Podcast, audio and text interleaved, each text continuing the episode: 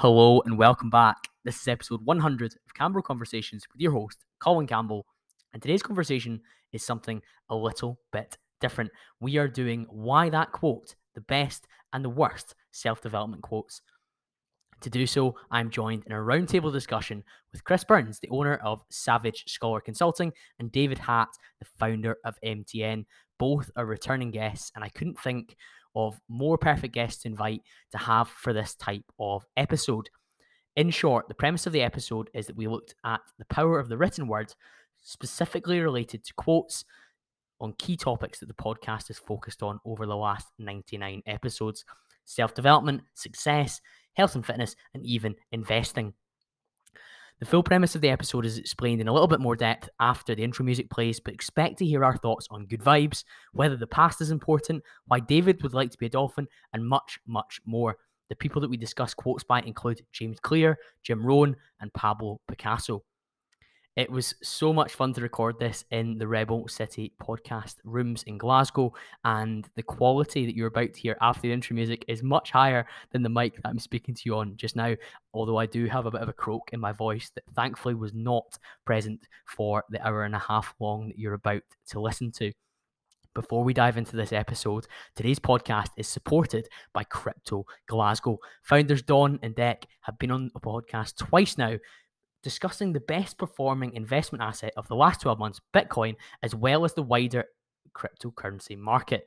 The crypto space is vast, it's evolving, it's fast paced, it's exciting, it's sexy, but it's very easy to get lost in the noise and the hype. We all have seen these meme coins go rocketing up and people getting very, very excited indeed. But investing in crypto does differ to other assets, and the Crypto Glasgow team have over 20 years combined investing experience across the members.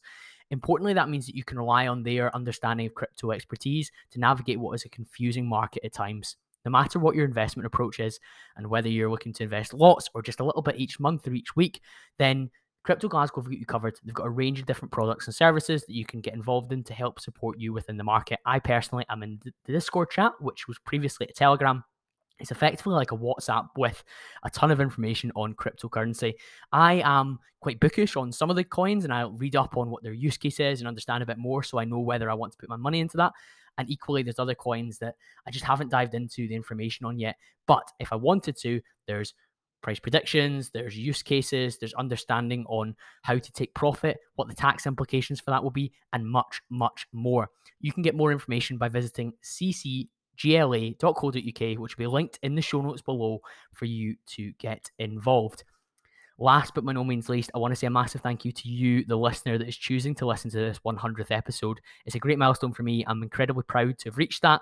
And it doesn't happen without people like you tuning in week after week enjoying the content, trusting me based on whoever I get on the podcast, whether that's a really well known guest who has a massive social media following, or whether it's somebody that you've not heard of before, but you like the idea of the topic. So you give it a chance, you give it a listen, and you come away learning something new or in just enjoying yourself, but listening to it.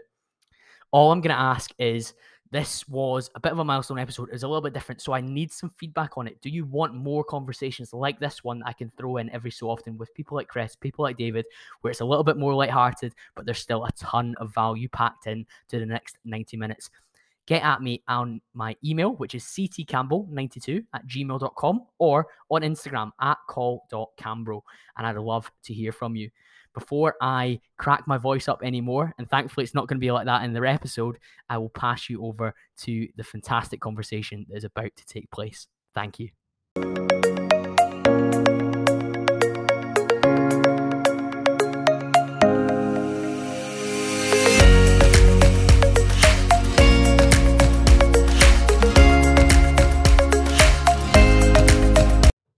Welcome to another episode of Cambro Conversations. Today's conversation, we're doing something a little bit different.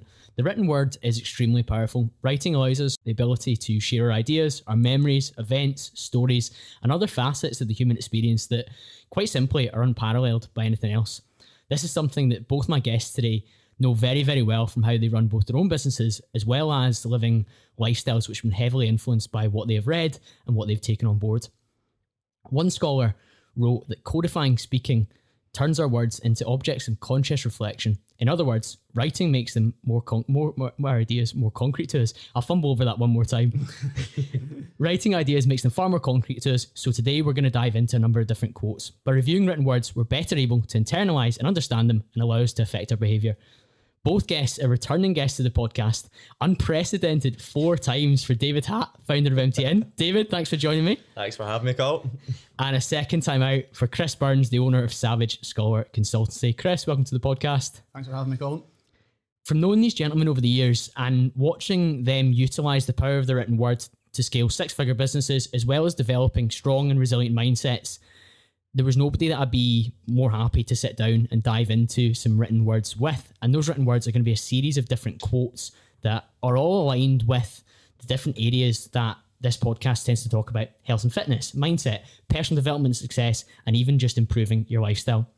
I watched Chris take a style of episode on Instagram IGTV speaking about why that quote Wednesday. And the three of us came together with a bit of an idea for this 100th episode of the podcast to do something a bit more in a longer form conversation. We're not limited by the the constrictions of Instagram. Instead, we can go wherever we want to with this one. But I think before we dive into any of the quotes, guys, I would just say, what are some of the areas that you've seen improvement from, from quite simply understanding the words of those that have come before us better? On you go, Chris. um, I would say the biggest area I've improved in is is mindset. I would say um, that's been the biggest one. Um, I think that uh, just reading the words of successful people, reading the challenges that they've been through, um, but also this might be a little bit different. Um, reading reading history, yeah, and reading what's came before us um, has been huge for me personally. I don't think that gets the same kind of airtime as the typical self development books do. But I think if you can read about the chat, when you go back in history and you you see there's really is nothing new under the sun. People have been dealing with the same problems for a long, long time, and the solutions are out there. So I would say, yeah, mindset for me definitely has been the the biggest one. Yeah, yeah, I think overall mindset as well. Mindset, financial freedom as well. Um, I think a lot of the personal development stuff I've read over the last few years has, I suppose, allowed me to create a little bit more financial freedom for myself, not necessarily just from quotes, but from books that we've read and general personal development. And I think a lot of the books that we've read are shared. I think we're probably going to yeah. discuss some of those books as well today. Um, but yeah, I think for me, from a financial freedom standpoint, which is a huge value of mine, a lot of the the words that I've read and the books that I've written have led to, I suppose, me having more of that. And because we're going to dive into some very short quotes that are not expanded upon in books that we're, we're talking about, mm-hmm. What value do you see in some of these quotes appearing on Instagram? So it actually depends because mm. I think sometimes the value is not. I think that's one thing that we're going to dive into. A lot of these quotes are quite popular and they get shared a lot, but some of them I suppose we maybe don't see the value in, or some of us might, and some of us I think we probably will disagree in some of them. Um, but yeah, I mean, there's going to be different value depending on who reads them. I think people take different amounts of value from different quotes and take different things from different quotes.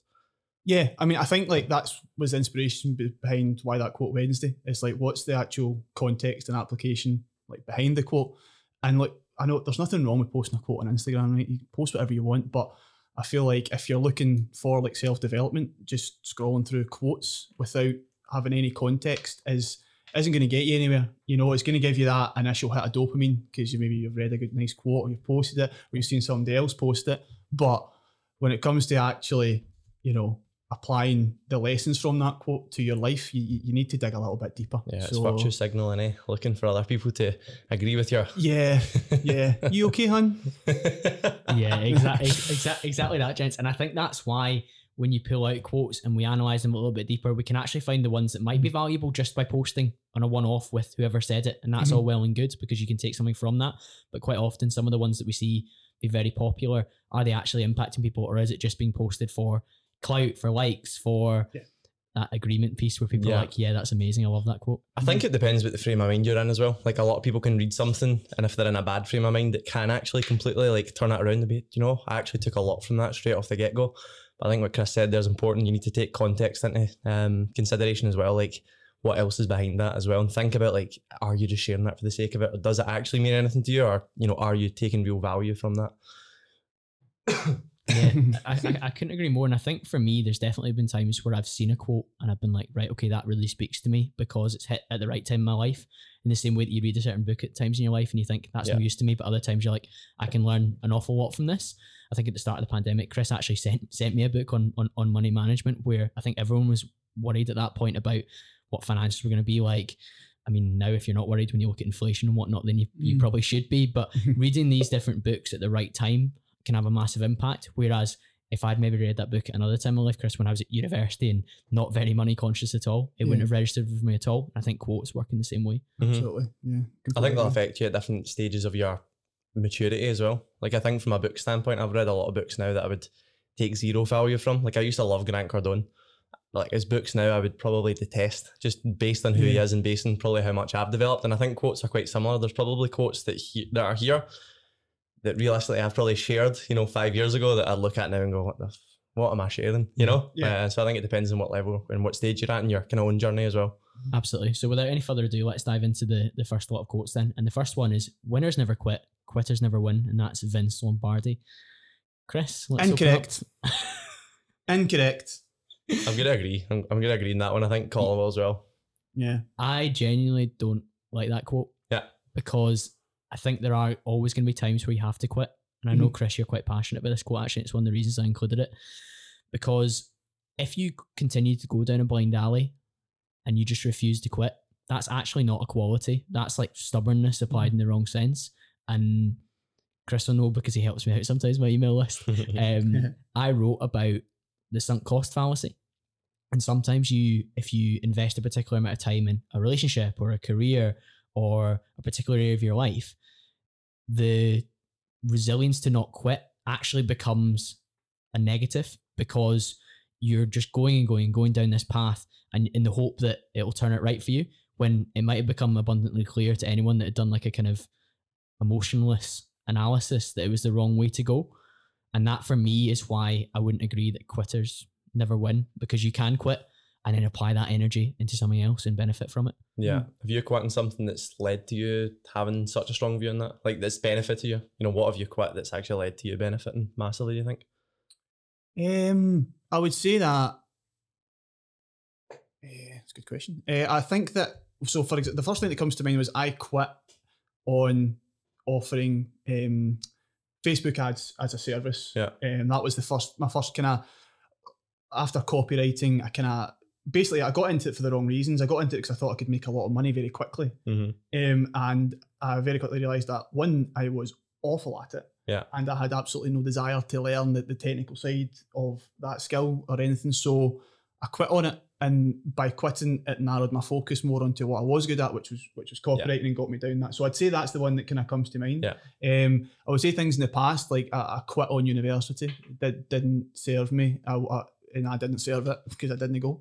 Yeah. Um, you know, I wasn't. Uh, so I think that there had been points in my life where I have kind of quit because something wasn't serving me. You know, Yeah. but I think I think an important distinction to make there though is there's a difference between quitting and then just naturally moving on. Those are two very very different things. So I Yeah. moved on from coaching to go full time into copywriting, which has then led to the career that I have now. I didn't quit on coaching. I just I just moved on. So I think that's an important distinction there. Terminology. Yeah. Actually, that's really interesting because I was going to compare to when I had done sport at a high level. And I was Mm-hmm. actually like, yeah, I quit that. But you're right, actually, I maybe didn't necessarily quit that. I probably just moved on. Yeah. Um, or maybe it did. I think what I was going to move on to kind of fulfill my values at the time more than what I was doing. Yeah. Um, so yeah, I think that's a massive thing. Like if what you're quitting isn't fulfilling what your values might have evolved into, because it, values are an ever evolving thing, then you know you're you're winning from actually quitting. You can you can win massively from quitting something if it's not really fulfilling you you or your values or what you actually stand for, and, and mm. what you and you know, what you stand for does change over time massively. Absolutely. Yeah, I, I guess if you if you quit something that you know is the right thing for you, then you're never going to win. Mm. Yeah. So it's relevant there, and he's using it in a sporting context. I believe. I think it's American football. He Well, he's he's a he's a very famous American football coach. The Super Bowl trophy's named after him. So in a sporting context, that makes sense, doesn't it? Because his team have got to play at the final whistle with all those cliches, but does it apply to other aspects of life? don't I suppose it drives home how important context is behind these quotes. And like the Yeah. context, you know, if a pro athlete shares that quote, it's probably a little bit more relevant to them than someone that's maybe quit quit a sport to actually pursue another area, like myself, Mhm. quit sport to pursue business. So yeah, I think context mass- matters massively, and I think as we go through this list of quotes, we'll probably realize that most of these, or at least a lot of them, will have relevance and value in some context. You can probably put it into some context and spin it some way to actually uh, resonate with a certain group of people. So Mhm. yeah, we might shoot some of these down, but you might be sitting there. Do you know what? That actually really resonates with me. We're not here to you know shoot all these down. We're just maybe here to say that these don't necessarily resonate with us for our business or for our um, I suppose values. Yeah, yeah, exactly that. And if we were to apply it specifically in health and fitness and sport, Yeah. then ultimately you shouldn't quit. You shouldn't quit your diet. You shouldn't quit your training session halfway through. 100%. You should be focused on pushing through towards the end. So it's relevant in that sense. But I think you with your Facebook ads example, you moving on from karate to focus on on your on, on your personal training, your coaching is massive. And that sunk cost fallacy email was about me moving from an insurance industry career that I've been in for seven years to move to a new career. And ultimately in the last six, seven months, that's been the right move for me because although you had those investments and those costs, you did have to quit and withdraw yourself from Yeah. it and apply yourself and your energy in the in the other Mhm. place. Mm-hmm. Mm-hmm. On to our second one then, and again, we're going to look at it through a personal development lens. So every action you take is a vote for the type of person you wish to become, and that's from James Clear in his book Atomic Habits. Mhm. David, I actually really like this quote, and I like the vast majority of what James Clear posts. And I will say he is one page that I will consistently share quotes from on Instagram, and is also one Mm. I'll consistently share to clients. I think a lot of his stuff's very relevant. Um, I think it's very current as well. Um, I think it's not as I'm sure there's some wishy-washy stuff in there, but I think this quote kind of reminds me of you know what you what you do today is what you'll see tomorrow. In a sense, I think the actions that you take today are you know what you're going to see from a result standpoint tomorrow, next week, next year, whatever it is. Um, so yeah, I, I can't pick too many holes in that one. I actually really like that quote, and I think it's something I would, I suppose, stand by on on the most part. Um, every action, maybe not, but you know, the vast majority of actions is maybe how I'd spin that one. I, I love this book so much, so much so that in the studio we're recording in just now, I've got it on the bookshelf behind us. Atomic Habits, one of my favorite books, most natural books. I've read twice. Again, like we said, at the first time I read it, it was relevant to me. It hit me in the right way. But the second time I read it, it was even more needed. I was kind of questioning some of my habits and how I was behaving and whether I was moving in the right direction. And it helped me to frame that certain ones were and certain ones mm-hmm. weren't. And he goes further within the book to say, like, do not practice what you do not want to become. And that links into that because every action that you take is a vote in the direction you want to go towards. And equally, every action that you take which moves you away from that is is is, is that as well. The day that you skip your workout, the day that you don't make those cold calls at work, the day that you can't be bothered writing that copy for that client Mhm, because oh it's feeling a bit hard, I'll check Instagram instead. That's a vote in the direction of somebody that isn't who you want to be potentially. Yeah um, I think the I do get. I, I would just add a word to that. I would just say every valuable action. Mm. Um, just differentiate. But I think that what you've just said there refers strongly with, with with the quote before. You know, um, because if like I say, if you're, every action you take is a vote for the type of person you wish to become. If you're taking actions on something that isn't serving you and you're not quitting on them, then you're not going to become the person you want to become. Yeah. You know, so it kind of validates what we just what we just said at the the, the the last quote. But no, I, I I I totally agree with that. I really do. Like like like David just said, he was he was bang on. Um, I think if you just view it through the lens of, of the valuable actions, like what are the needle movers? What are the things that are really important? You know, are you taking care of your health? Are, are you making the right moves in your business? Like we were talking uh, before this about how you um you just lock down the first two hours of the day and Yeah. you do your most important tasks. That's your big needle movers. After that, if things maybe don't quite go your way, you've still taken the valuable Yeah. actions. You know, I think you can look at that in all areas of your life, like how you're showing up as you know a partner, how you're showing up as a family member, how you're showing up as a business owner, whatever it might be. As long Yeah. as you're taking those valuable actions, then then you because like you said, if you if, if you sack off work, if you continually do these things, then that's only going to only going to end one way at it. Yeah. yeah, whatever way your actions go, you're gonna go that way, and I think that's why I love James Clear so much. It's very Yeah. very simple. You can you can look at what you were doing last week, and you can see what's coming down the line this week. 100%. Like the amount of cold outreach that you did, Chris, when you were getting started in the copywriting space, yeah, is reflected now by the number of clients that you have Mhm. working with. Yep. David, the amount you've turned up on social is exactly why you have the amount of inquiry you do through social, though, isn't it? sure Albeit, is. it depends how silly you get.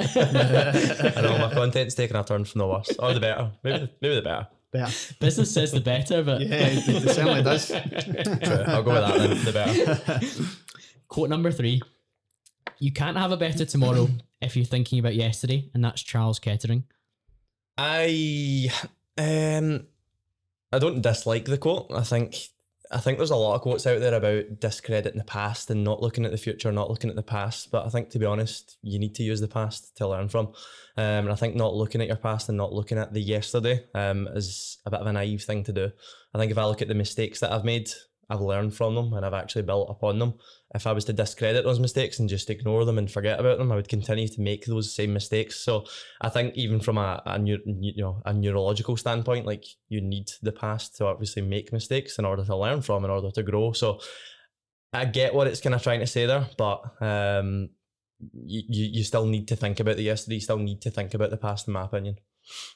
Yeah, totally agree. Um, with, with David. I think like you've got to review, adjust, and then act accordingly. Yeah. You know. Um, I, I mean, I think like if you're like you say, if you're dwelling on it, if you're a prisoner of your past and past mistakes, that's that's not healthy.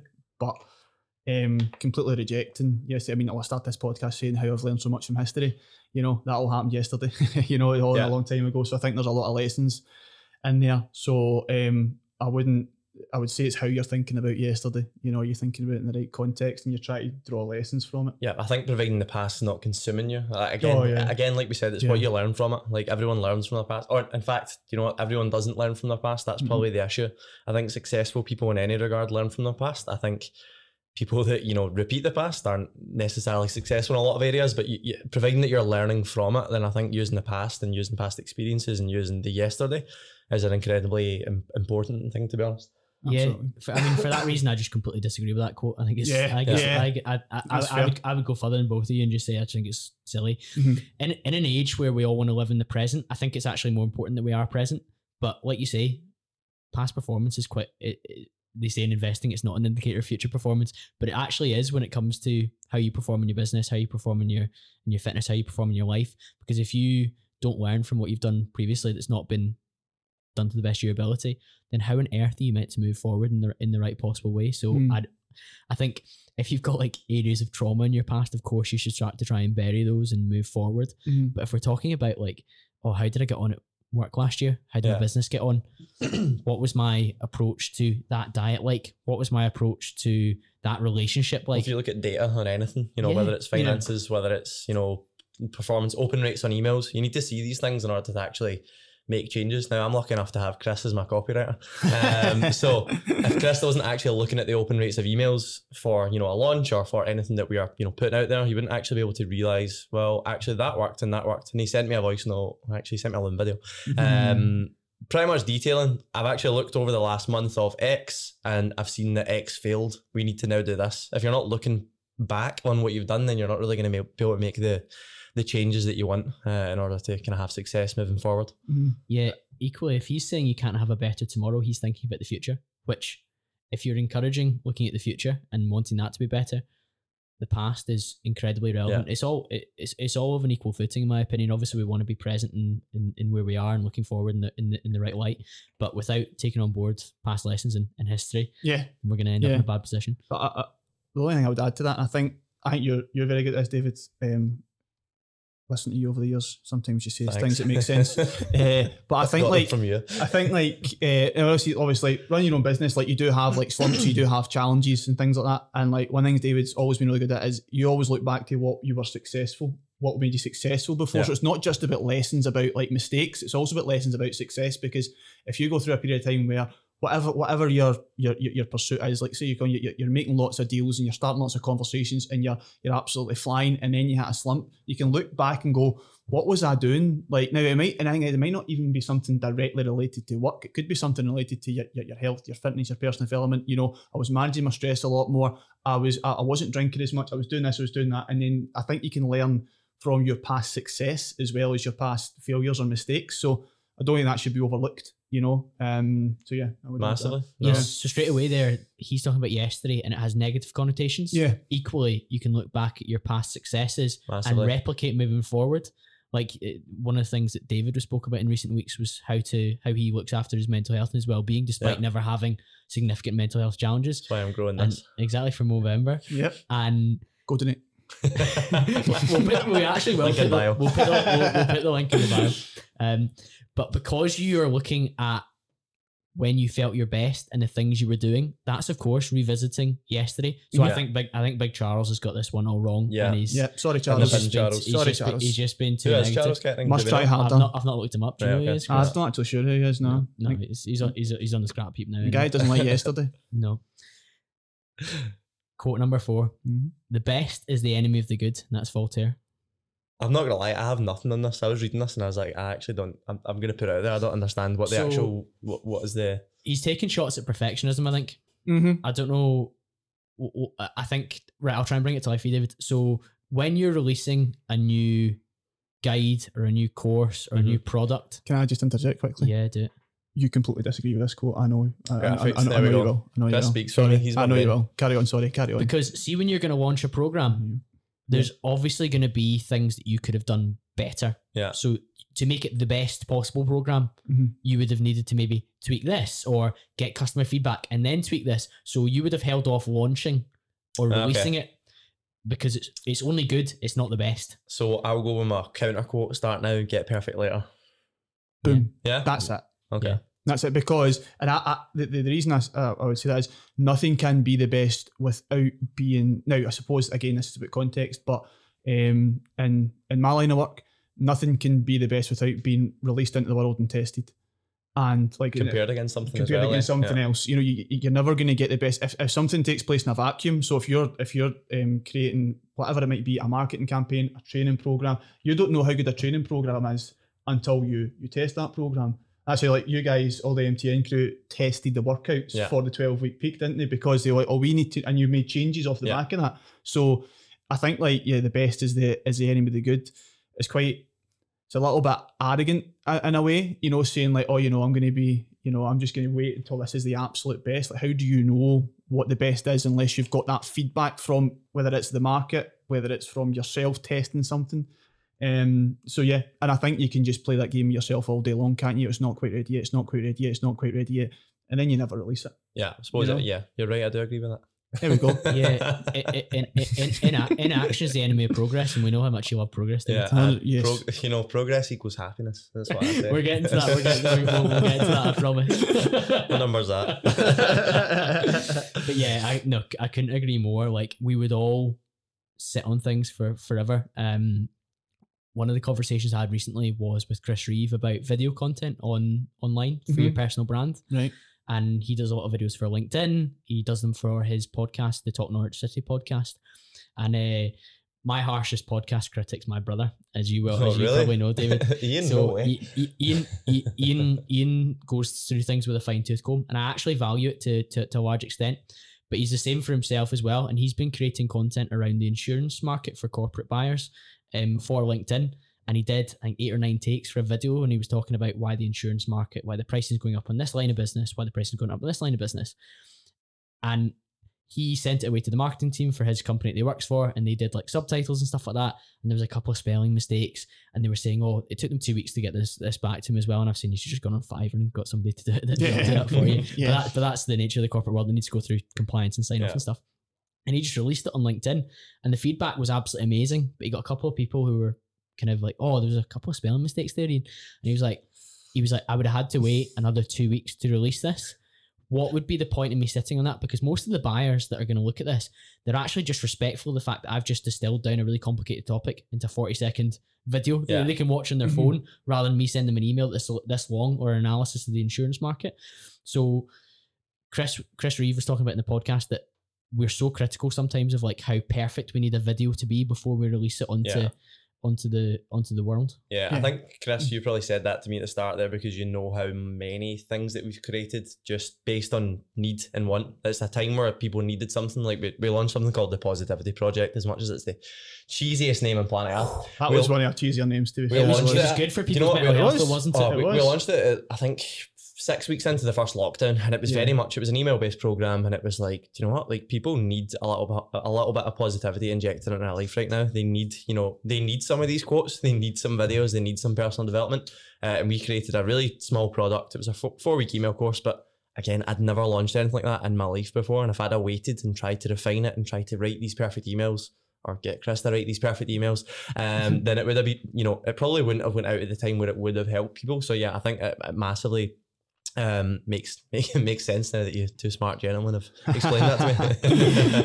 I You know- understand the rest of them. you know wh- what you say there that's, that's interesting so your brother made a, a really informative video that got amazing feedback and see if you're the type of person that looks at some a resource like that and points out a spelling mistake you're going nowhere Yeah, you're, you're, you're missing you're missing the forest to the trees you really are you know if, if that's like so sometimes like if, there- if there's like a, a small grammatical error or there's something not quite right it's kind of like people that sit and watch films and it may be an amazing film but there's one tiny continuity error you know what I mean? Yeah. Oh, she was wearing high heels in the last scene. Now she's wearing flat shoes. Oh, my whole experience is ruined. It's Yeah, like just yeah. watch the film, mate. You know, I think like you're just it just totally ruins a lot of things, doesn't it? You Yeah. know, I these people never create anything, by the way. of course, ever. of course they don't. Yeah. And, and I, I didn't include the include worst this. critics. I didn't. Yep. I didn't include this in the quotes, but Lions don't lose No. sleep on the opinions of sheep at times because if you're not in the arena, then I'm not going to take on board like really scathing negative feedback. I actually really welcome feedback on the podcast at all times from every listener, but not like if it was just a case of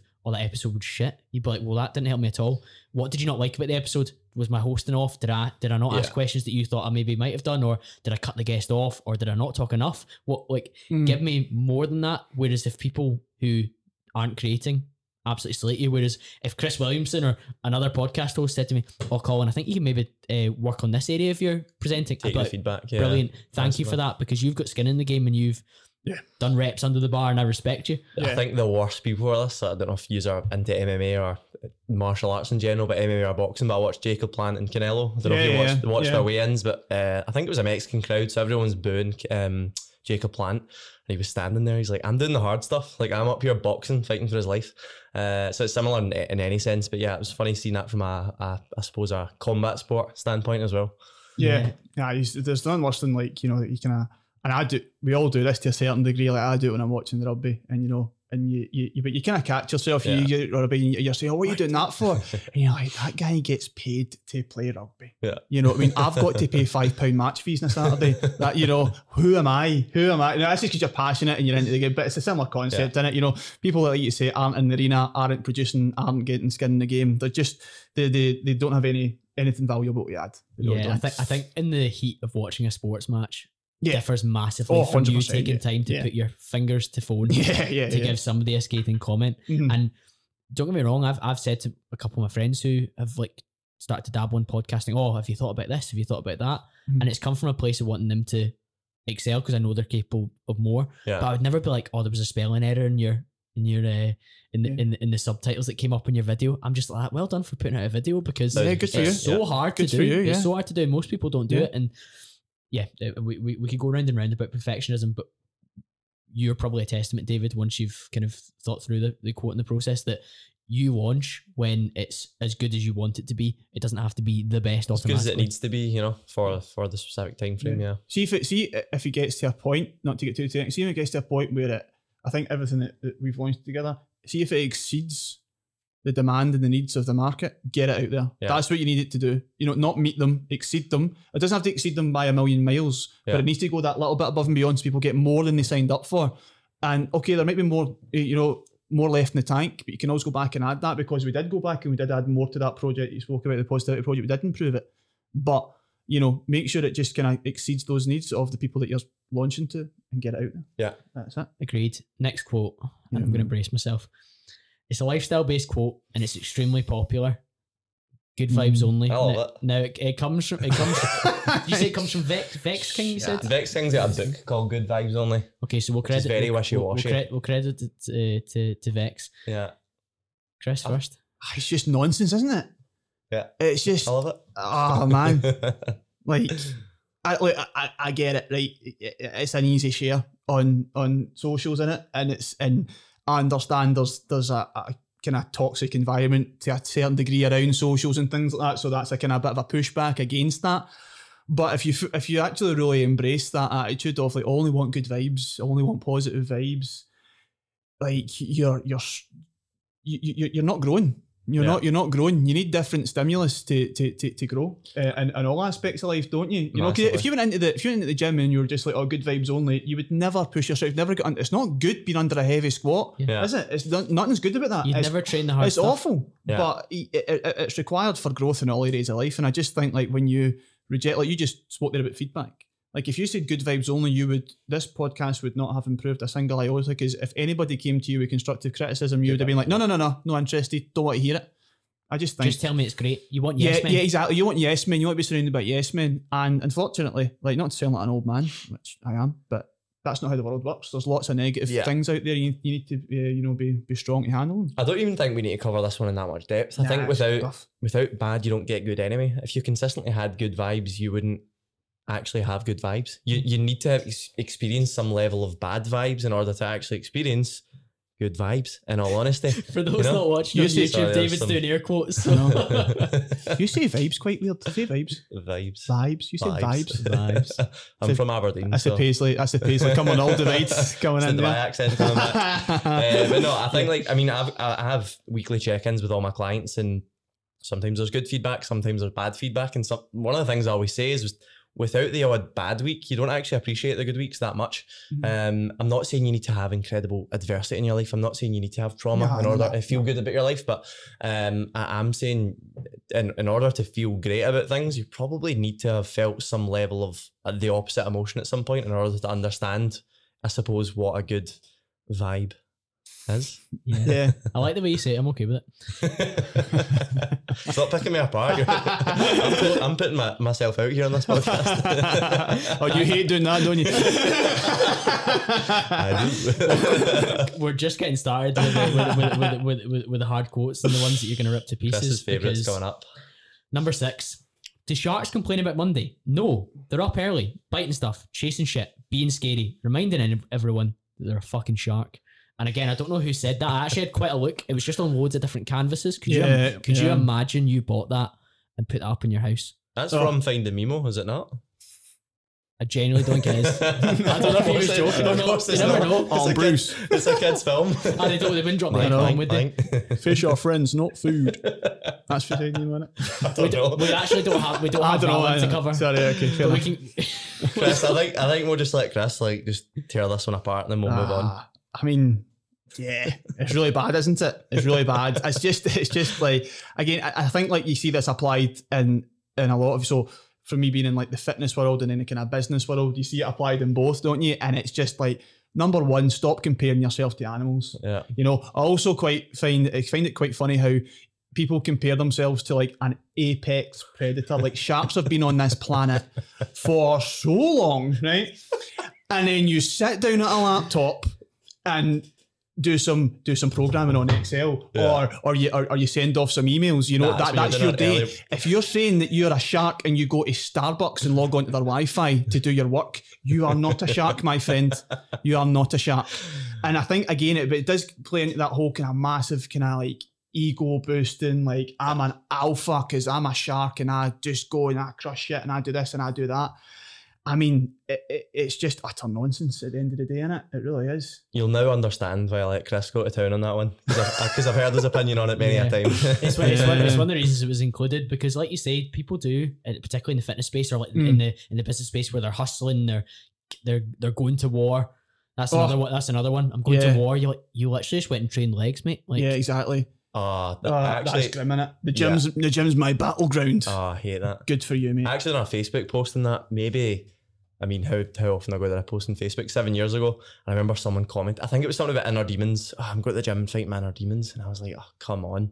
You're going to the fucking gym. yeah, Like, come on. ah, it's good really? for your health and your well being, but Oh. you're not like yeah. going to war with your demons. You're, Nah. you're just you're doing something to feel better about yourself Yeah. and And improve. it might be hard, but I ain't demons. No. No, I know. It's just, I, I, I get. I, I think it just. um I think it people that need, need a bit of a bit of a reality check because I think like like we're all passionate about what we do, but and again this goes back to mm, it's probably third time I said it like reading history and, and, and- reading like really really grim stuff right I mean really grim stuff and you just like have some context mate you're not a shark you're not going to be an apex predator you're not in that world yeah. if you were in that world, you would be the prey. you'd get gobbled up by a shark if you Yeah. were out there in the Posting wild quotes like that. posting quotes like that. You know, a shark be like, what? You know, and rip your head off. I just think like have some context. You're whether whatever you're doing, like we're both passionate about, about our businesses. You're really passionate about your career, but at the end of the day, it's not comparable to being Yeah. some apex predator roaming look, looking for his next meal because he doesn't get it, he's going to starve and die. Like that's just not comparable, is it? You know, it's nah, We, we're we're speaking from a position of maybe going past quotes like this. Do you think there's any validity in this in somebody's really early stages of trying to flip their mindset in the right direction? Do you know? what? I think Mm. it's just really cheesy. Like you know, a lot of people resonate yeah. with cheesy stuff, and I think myself included in the past. Like you know, pro- probably shared that at some point. Uh, no, I'm joking, but I think you know, I think it will resonate with people, and I think it will resonate with people at a certain stage and maybe their personal development world, or you know, they've just kind of. I don't know. I, I get, I get it in a sense. It's easy to get on board with, but it doesn't make much sense. Yeah. Because you ain't a shark. No, I can't. I can't deal with that. Either. I, I just can't think it's do it. wild. Lions and sharks and. apex What animal would you be if you had to be one though? I've no idea. I'd be a monkey, What? hundred percent. Quite- are- I know it's quite similar to what I am, but like you are a monkey. I know, but I think I just love to like the way you swing about even swing it. more. I know. Yeah. know. Or a dolphin. dolphin. Why Yeah. dolphin? Why a dolphin? Aye. They're the only They ma- jump high as well, don't they? Like they're the only sea other animal that make love for enjoyment. Is that true? Yeah. Have I think so. what Maybe I've just like made that up. What's that? Have you thought about what animal? I you'd have, but it's not based on making love. I wasn't going to say, you know. Um, He's going through a bit of a dry spell. well, we need to cut that I out. know, I know, I know. I'd be a dolphin because dolphins make love. Oh my god, they're a quote. Um, I'm a, I'm, a love, I'm a lovemaker. I don't have sex. I've said this many a time. what the hell, man? Um, we into this continue the animal discussion. yeah, Chris? we will, we will, we will. The thing is, I He's going to have some really intelligent answer about will, being a, actually. a leopard or something. I don't know. you know, What is um, I think, I think I would, I think, uh, to, I think I'd be a sperm whale uh, okay, why? because it's just enormous. I just think like, I just think like if you're. Like, I know what it's like on land. I've got a rough idea. I've been here for 30 years, Yeah. right? I think if you're going to be an animal, you want a totally different experience. So you want to fly or be under the water. Well, I've not I've not made love in the sea. You want to fly on I, You mm. can't But do you that in can Dubai. do that though. True. No, not in You, can do, you don't have to be a dolphin to make love in the sea. Hmm. Do you know what I Anyway, mean? they're also really intelligent animal, and I'm not that intelligent. Maybe that's a better So it's answer. an, it's an upgrade. we're, we're, we're going to move on to a quote from somebody who is genuinely intelligent, and that's Warren Buffett. Someone is sitting in the shade today because someone planted a tree a long time ago. I like that. I like that a lot. I think it, it actually, I suppose, links back to you can't have a better tomorrow without thinking about yesterday. Mm. It's like your past actions lead to you know results that are successful today in a, in an extent. Um, I mean, let's be honest, anything Warren Buffett says is going to be pretty Pretty pretty, pretty, good. He's not a big Bitcoin fan, though, is he? So I'm, I'm not. so I'll not get started on that. Publicly. Publicly, Publicly. yeah, Let's point that out. Yeah, Publicly. he, will be I'm sure he's I'm sure he's buying up him and Charlie are buying plenty. plenty. Their bags are full. Fly bastard. Come on, Um, take us on that one then. What's your yeah, thoughts? what do you think? I love delayed gratification. And I Mm. think the the beauty of the quote is it's talking about planting a tree, which we know straight away culturally we think that takes a long time for it to grow, for you Yeah. to be sitting in the shade. So it should give you appreciation of the level of time that we need in order to reap the rewards further down the line. Because it's very Yeah. easy to expect instant gratification. We live in that kind of society nowadays, don't we? Where Yeah. everything comes to us straight away. David's been right down the dopamine um, Path. yeah, path, haven't you? In terms of really exploring what Andrew Huberman's been saying about it and trying to understand Love making. what are we, gonna- are we going to bring it back to that Oh already? yeah. For, Uh, for for me though, because we are wired at the moment. Well, traditionally we're, we're we're maybe not wired, but at the moment as humans we are wired to seek like instant reward from things. So when somebody talks about waiting for benefiting further down the line because of what he's what he's planted in the past, I love that. Like I, again, we'll, we'll use a work example. Next week, I was saying to you when I'm when I'm at the showroom in Manchester, it's probably one of the biggest weeks of my career in terms of the number of clients I'm in front of that are sizable that will mean a lot to Yeah. me. But they didn't all get booked and all want to take a meeting with me just this week. Yeah. I've been working on that for months since I joined the business. Call after call after call, voicemail after voicemail, email after email, video after video into their inbox, trying to let let them know who I am. Mhm. And that was all came from delayed gratification because of what I planted months ago. Now, don't get me wrong, there's longer lead times for other things as well. Warren, Yeah. Warren's probably talking about some sort of fund that he was investing in for years and years and years, or some sort of property, or whatever he was up to. But for us to apply that in our day to day lives, there's loads of different things we can do. Like look look at what you're able to do in your training now, Chris. Like how Yeah. strong you are. Uh-huh. That didn't happen. I'm really strong. You, you are a strong guy. David's the fitness guy, though, isn't he? Yeah, he's stronger. Yes. also about 20 kilo heavier, so we'll What's go that with that. relative? Pound for pound, we'll maybe need to test some things. Um, Don't I'll worry, actually take a different spin. Uh, like I, I completely agree. I think it's a great quote. I'll take the spin of I've got a, a decent sized team. There's seven coaches that work, I suppose, underneath MTN and underneath that umbrella. And I know for a fact, I mean, Dale won't mind me saying this. Dale came from a, being a joiner. Dale was a joiner for 10 years, and his level of success in the last two years That's been incredible. um, he Incredible. will he will happily say a lot of that came from I suppose the, the trees that I planted across my eight years of personal training. So before Dale came on board with MTN, uh, well maybe five years, I'd been coaching for five years. Dale came on board with the company, brand new, new PT, had never coached anyone in his life, and I suppose his, his level of su- success was magnified and sped up like to a astronomical, I suppose, um, extent based on I, I suppose the things that I done. So yeah, I, I think it matters from what you do to delay your own gratification, but I suppose what you can also give to others from your own experiences in the past as well. I, I love that Yeah. that Yeah. take on the quote as well because, like you say, it's someone is sitting in the shade because of what someone planted. So Yeah. it's not necessarily me reaping the rewards off the back of my own work. Yeah. Yeah. It's also been able to benefit others because of the work that I've done or somebody else has done. And just Yeah. disclaimer, Dale worked incredibly hard. I'm not saying You know, he's, Yeah, no, he's- no, he's- no, he's done amazingly, but the framework that you yeah, built created. Yeah, enables um, quicker success. Yeah, Yeah. hundred percent. That's interesting because what you said there. Because when I read this quote, I immediately thought of like more about the the kind of the the wisdom of others and how that can can help you grow. Um, because my my mind immediately went to um, um, uh, like when I was growing up, um, I just hung out with my granda all the time. My granda had a very successful career, and he was just uh, he was an absolute gent, and he, he was super super intelligent and just knew how to carry himself and things like that. And and all I've seen him in all kinds of situations, and he was charming and all the rest of it. And I feel like, I mean, I, this is going to sound like I'm paying myself a compliment, but I feel like watching him operate and how he was in company, how he was sociably, how he raised his family, how he done all these things. I feel like that's that's the first thing that came to mind for me. Is like I tried to emulate that, but that's his actions were a tree that was planted in, in a way, and now I'm in, in the shade of that tree. You know, so I think actions can also play into that. Colin, I think is thinking the same as me. I don't think we've all clicked how influential our grand granda and and um, specificity is. I think all of us have got an incre- incredibly great grandfather. I, I do, I do indeed. Um, I think we're kind of looking at each other there, and I think you, just you feel the nodding exact same. agreement, Yeah, yeah. massively, Uh-huh. completely what agree what with goes that. before you shapes you massively. Yeah. 100%. Both both in terms of like the fiscal and the Yeah. the parental support, but also in terms of like the values and the Yeah. experiences they had. You you you you are you are shaped by that. Yeah, Yeah. shout out to Dennis. Shout out to Big Willie. My grandpa's called Willie as well. There you go. Yeah, yeah. fantastic. Right. So move away from Warren Buffett, and we're moving on to a kind of more personal development based quote. Do the best you can until you know better. Then, when you know better, do better. And that's from Maya Angelou. Again, I, I- think I said a quote at the start of this: "Start now, we get perfect later." Kind of links back to that again. Um, start. I think that's the biggest thing. I shout about this all the time on social media. Like, you, need to start in order to get better, and then you know when you learn from that, you can continue to learn from that. Um, I think learning in general and learning from your failing and learning from your success, like we said at the start, is something that compounds. Um, and it- yeah, I think like I almost want to throw that back and just say start now and get perfect later. You do need to make the start in order to learn from that, in How order many to then times have continually you- get better. How many times have you, in recent memory in particular, like refined something and improve something that you've already put out there? That's a, that a trick question?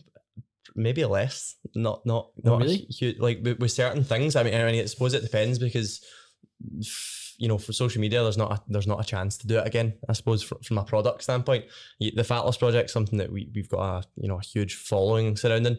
Uh, that is something that gets updated on a monthly basis. Um, but yeah, I, I suppose there is there's a lot of times in that sense from a product standpoint, there's always continuous improvements.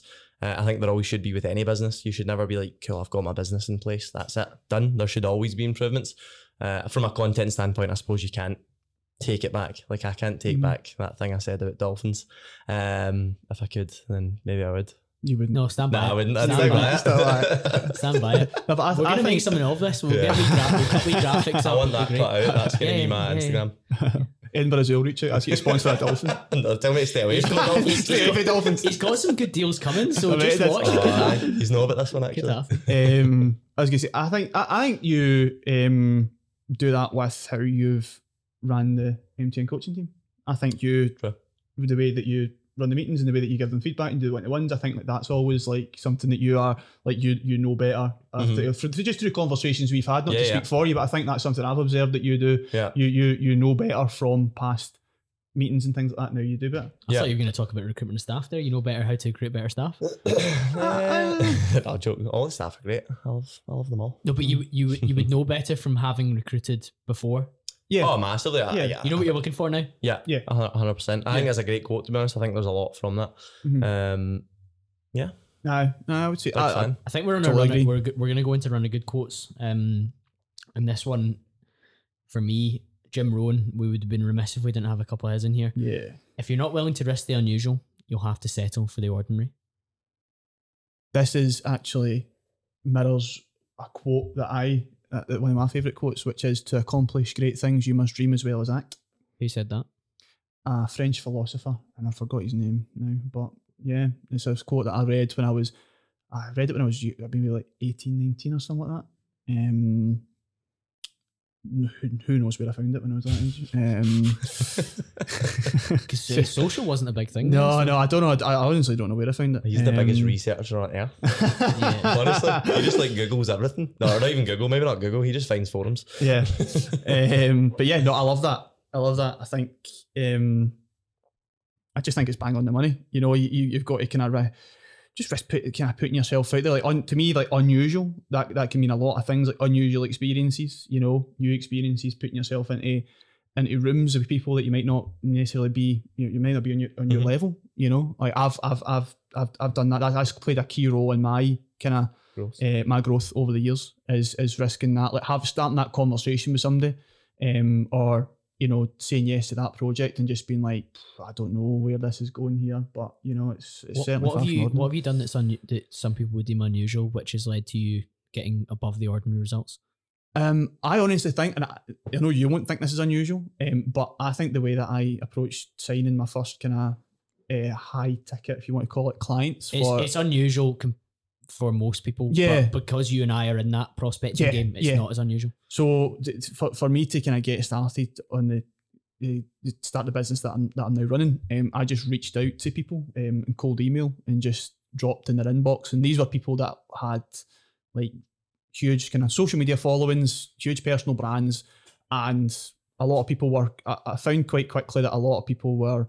When I told people what I was doing, they were like, "Oh, you're you're actually emailing that person." They immediately had resistance because they thought, "Jesus, that's." And I, in my mind, I was like, it's just it's just an email, mate. Like it's not the you know. Yeah.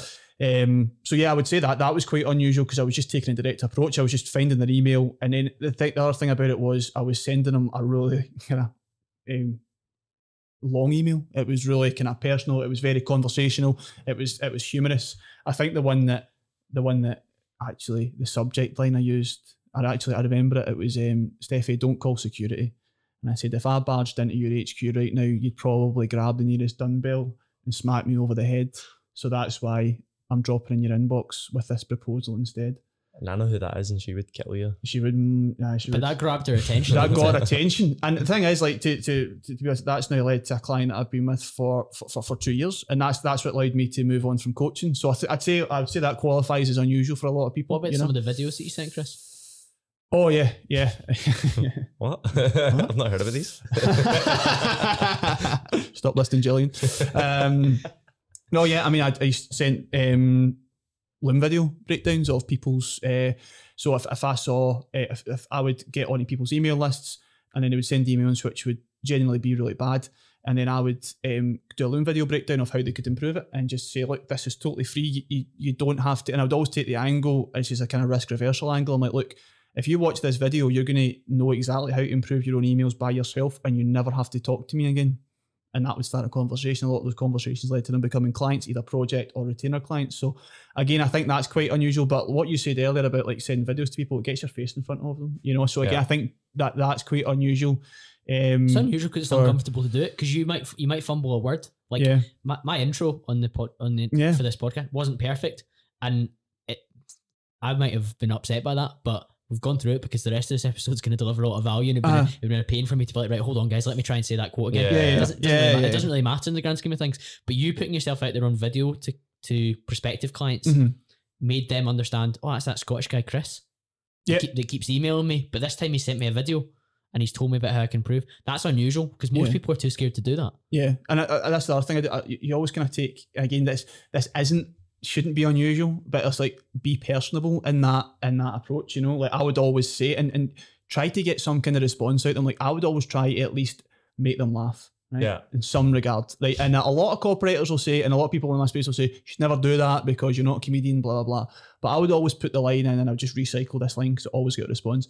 I would say, listen, before you watch this video, I've got a Scottish accent that's thicker than a bowl of oatmeal. I say oatmeal because they're American. I know it's porridge before anybody loses their mind, right?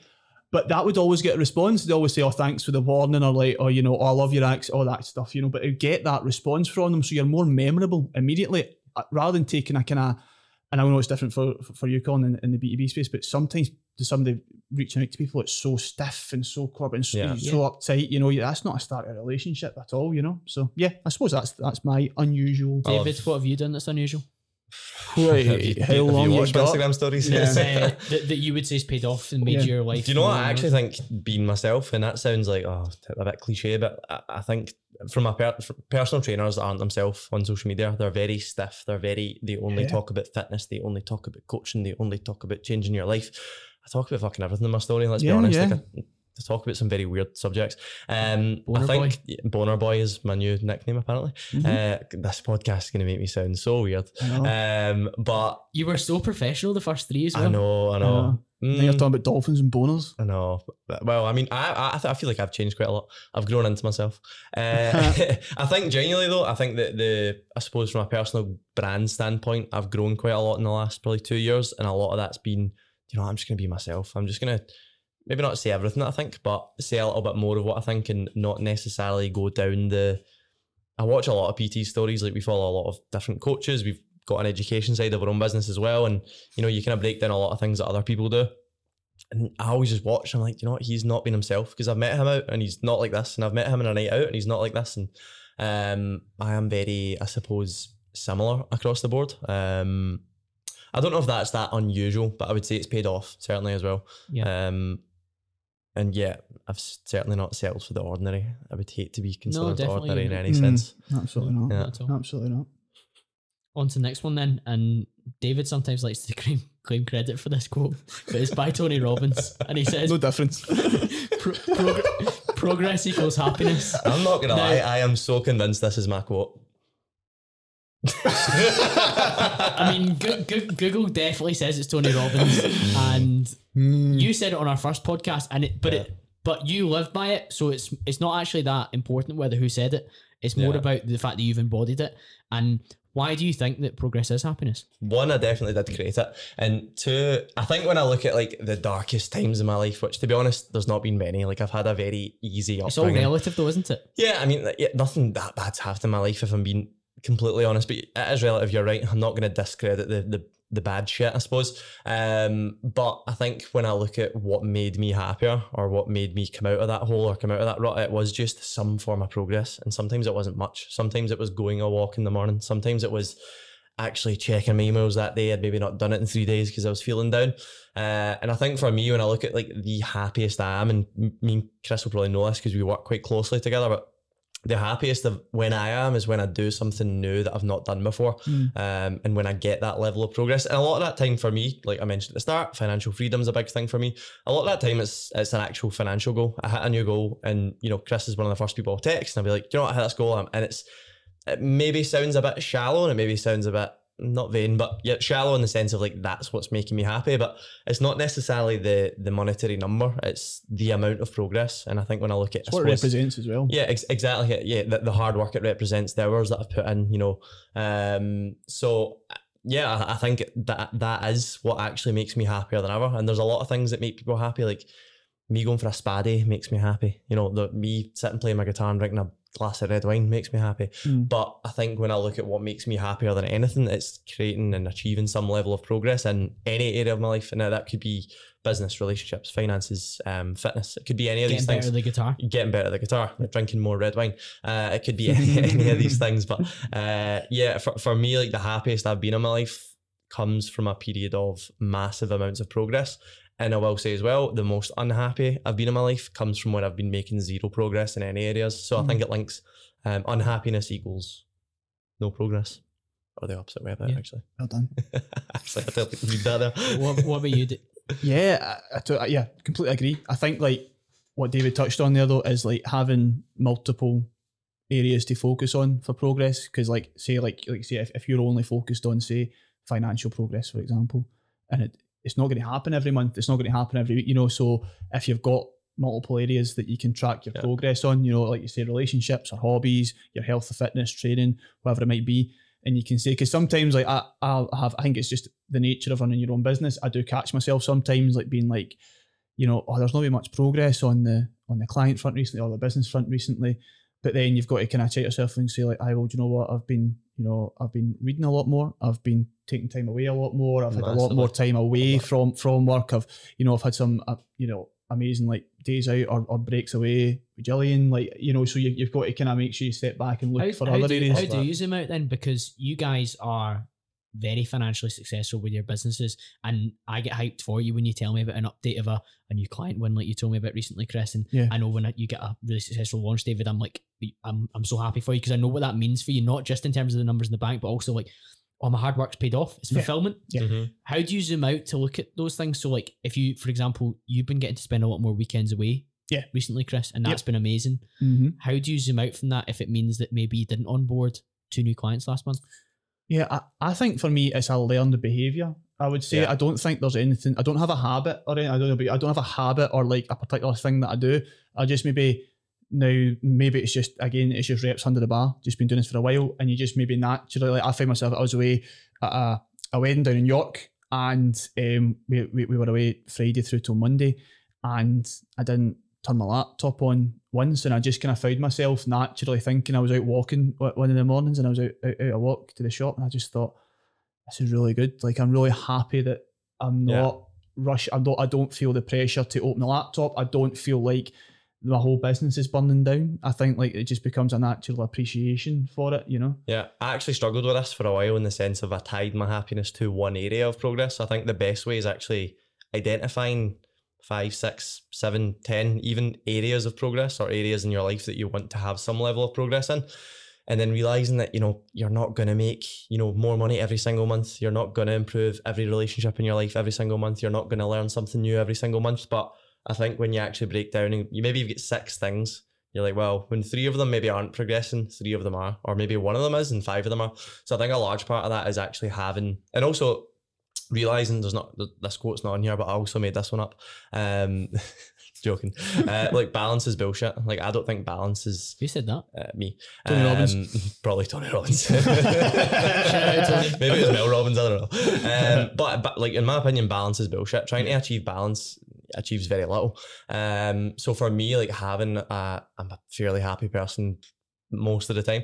Um, I think having different areas that you can monitor progress to then monitor, I suppose, happiness is very important rather than being tied. And I think this is where athletes really fall down. Athletes in the sense of they've got one goal to compete at the highest level, to win at the highest level. That is it. So if they're not doing that, or maybe they're injured, or maybe they retire, Retire, they're completely depressed.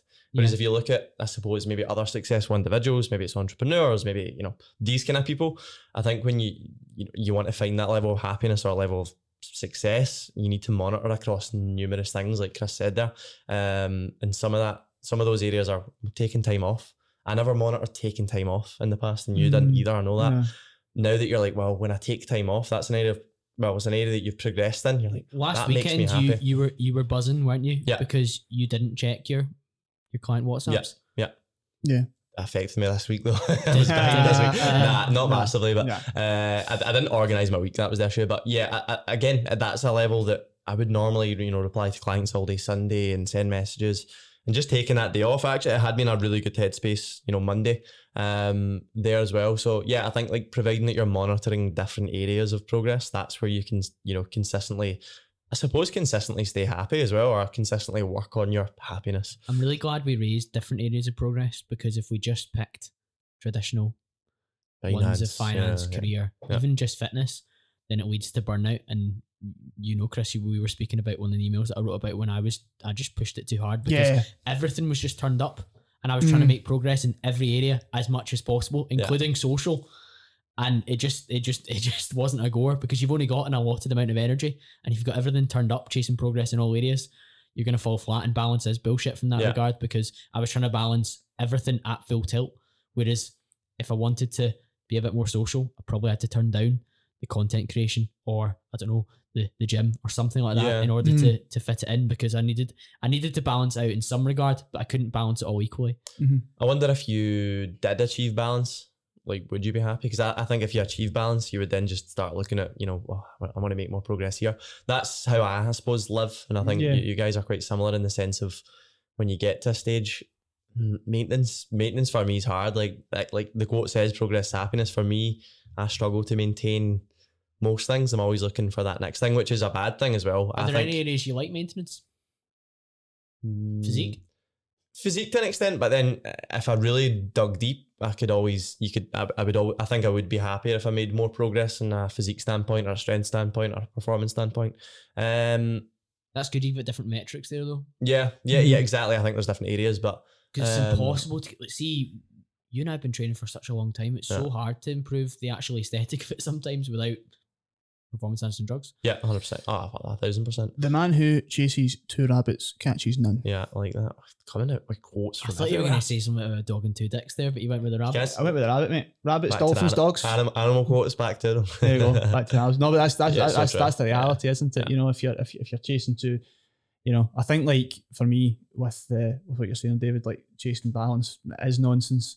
I think like over the course, you have to take a longer term view, don't you? So over the course of a year, you'll have months where your business really grows. You'll have months where your physique really grows. You'll have months where other things really grow. But then at the end of the year, which is really what matters, the kind of slightly longer term viewpoint, you look back and you go, everything's improved across the board. Every Yeah. single thing that I value has Yeah. improved across the board. They've just improved at different times. Yeah. That's that, that's ultimately that. ultimately what it is, you know. And as long as you don't completely let go of the other area as well, one's flying, you'll be you'll be golden. You'll be Love good. that. Excellent. Number 11 then, Pablo Picasso, the man that dropped his half his ear off. The first half of life Oh. is learning to be an adult. The Dang, dang. second half is learning to be a child. I think I Mm. actually sent you this quote. Uh, I really like it, and again, that probably stems from the this style of the content that I've been putting out. It's probably changed. I think I spent quite a while trying to be the professional PT and trying to be not corporate in any sense, but like I trying to be a little bit more, you know, the traditional route of PT. To be honest, now I just I, I have more of a laugh and I- I'm much more relaxed about my approach to business and life and genuinely the happiest I am is when I'm making progress, but um, when I'm having a laugh and when I'm acting like a bit of a, a kid again, to be honest, um, when I'm playing tag tag Kirby in the street. that was a joke. Disclaimer, he doesn't actually do that. Yeah. Um, Usually, Chris, where are you with Pablo? Yeah, I agree. I agree. I do think like, you know, being up for a silly goose time is always a good thing. You know, having some fun, not taking it too seriously. I do think that's that's very very important. Like I, me, me I run the business, uh, run a business with my fiance, and like we used have a laugh all day. We share an office together. Obviously, we we go home together. But, but I think I think that's for me especially, and like in- my situation, I think that's that's really important. Just to have fun and not to take it too seriously. Even though, yeah, because the thing is, it's easy to make the stakes really, really big, isn't it? Especially when you own your own business. You're like, my whole life is dependent on this. If Mm. this doesn't work out, I'm not paying my bills. Blah blah blah. You know, it's easy to get a bit doom and gloom about it. But if you have fun, you know, and do things that literally, quite literally, bring out your inner child a little bit. You know, I suppose to, to a certain extent, that might be why I still play rugby because it's getting to run a park every Saturday. That's interesting. Yeah, you, you, you know, there's, yeah. it's, it's, it's, it's a connection to, your- to your childhood where it was just carefree, just going out playing a sport. I think that's probably why a lot of people, you know, play that. Obviously, they've got a passion for it and stuff, Yeah. but I think there's probably an element there eh, of, of, Yeah. of your inner child. I wonder whether, and we just said balance is bullshit, but is there a a balancing act to be struck between learning to be an adult enough to function and then introducing those childlike fun elements yeah, as we grow up? Mhm. and sometimes we deprogram it so much through school, formal education, going into the going into the working world, going into the business world, and we're going adult, adult, adult, adult, and we need that element of Yeah. childlike fun to come in. But I think it's easy for me and David to do it because we don't answer to anybody. Yeah. That's it makes it much easier for us to, you know, like we own own our own businesses. It's like we can act how we want, really, you know. Yeah. Um, as much still, say, say like for someone like yourself, Colin, who's like maybe got more that you, you you've got more to consider, you get more responsibilities HR and things like that. You get an HR department, you know, you, you you've got more on you. Then, then me me and David can be a couple of dafties, and it doesn't really doesn't really affect us you- all that much, you Do know. one of the one of the David's favorite quotes that I showed recent showed him recently was "He who acts the jester is not always the fool." Yeah. Oh, And I, 100 said, I percent. said that describes David perfectly because see at the moment when you are clowning about on Instagram, you're having a good laugh. If people didn't realize like what you're actually up to in the background, Yeah, it's worrying. they, they like it, like what you're building is, is colossal and it's brilliant. It has a huge impact. You're not you're so far from a fool, but you do enjoy yourself. You you play the jester at times. Yeah. But you've just said there, it actually enables you to be happier and get a better output on the sensible stuff. When you do sit down in Starbucks and you literally just blast through Mhm. three, four hours of Yeah, work, A million you've had a laugh. You've had a laugh before it and after it, but that period, you're not fucking about. No, Yeah. 100%. I completely agree. I think this would be a, a different spin, I suppose, and things. But from a n- neurological standpoint, like I, I listen to a lot of Andrew Huberman. I'm going to plug him because he's my favourite person ever. Um, Andrew, but come on the podcast. That would be Mhm. insane. Yeah. I would love that. Let me be, be here for that one. Um, but from like playing as a child, and I suppose playing something you you forget to do, like when was the last time you know you played something? Like it doesn't happen And again. You, rugby actually counts. You know that as you playing a sport or playing something, but that's largely linked. to A lot of studies are coming out of how that's largely linked to your ability to learn. Like that relaxation period where you don't think about anything else, you're just playing free freely. You, you know, Yeah. maybe it's tag tag. Like Your like I said, you? yeah, joked- connections in your brain. that's where you make those like new neuro- neurological pathways and like a lot of that's actually linked to play um and having a laugh and relaxing when you look at the most uptight people ever like are they maybe then stunting their ability to learn and grow um and that's a lot of the studies that are coming out from um i don't actually think it's from andrew huberman i think it's from someone else in a different lab but a lot of them are suggesting that as you forget to play and as you do less of it your your neuroplasticity and your your ability to learn actually decreases quite a lot. So yeah, I think from a learning standpoint alone, like we should all relax a little bit more and you know let our hair down. That's I've a got no great- hair by the way, That's guys. a great. That's a great take on that. yeah, I quote. love that, mate. Love that. I was really keen to include this one. Mhm. Our deepest fear is not that we are inadequate. Our deepest fear is that we are powerful beyond measure. It is our light, not our darkness, that most frightens us.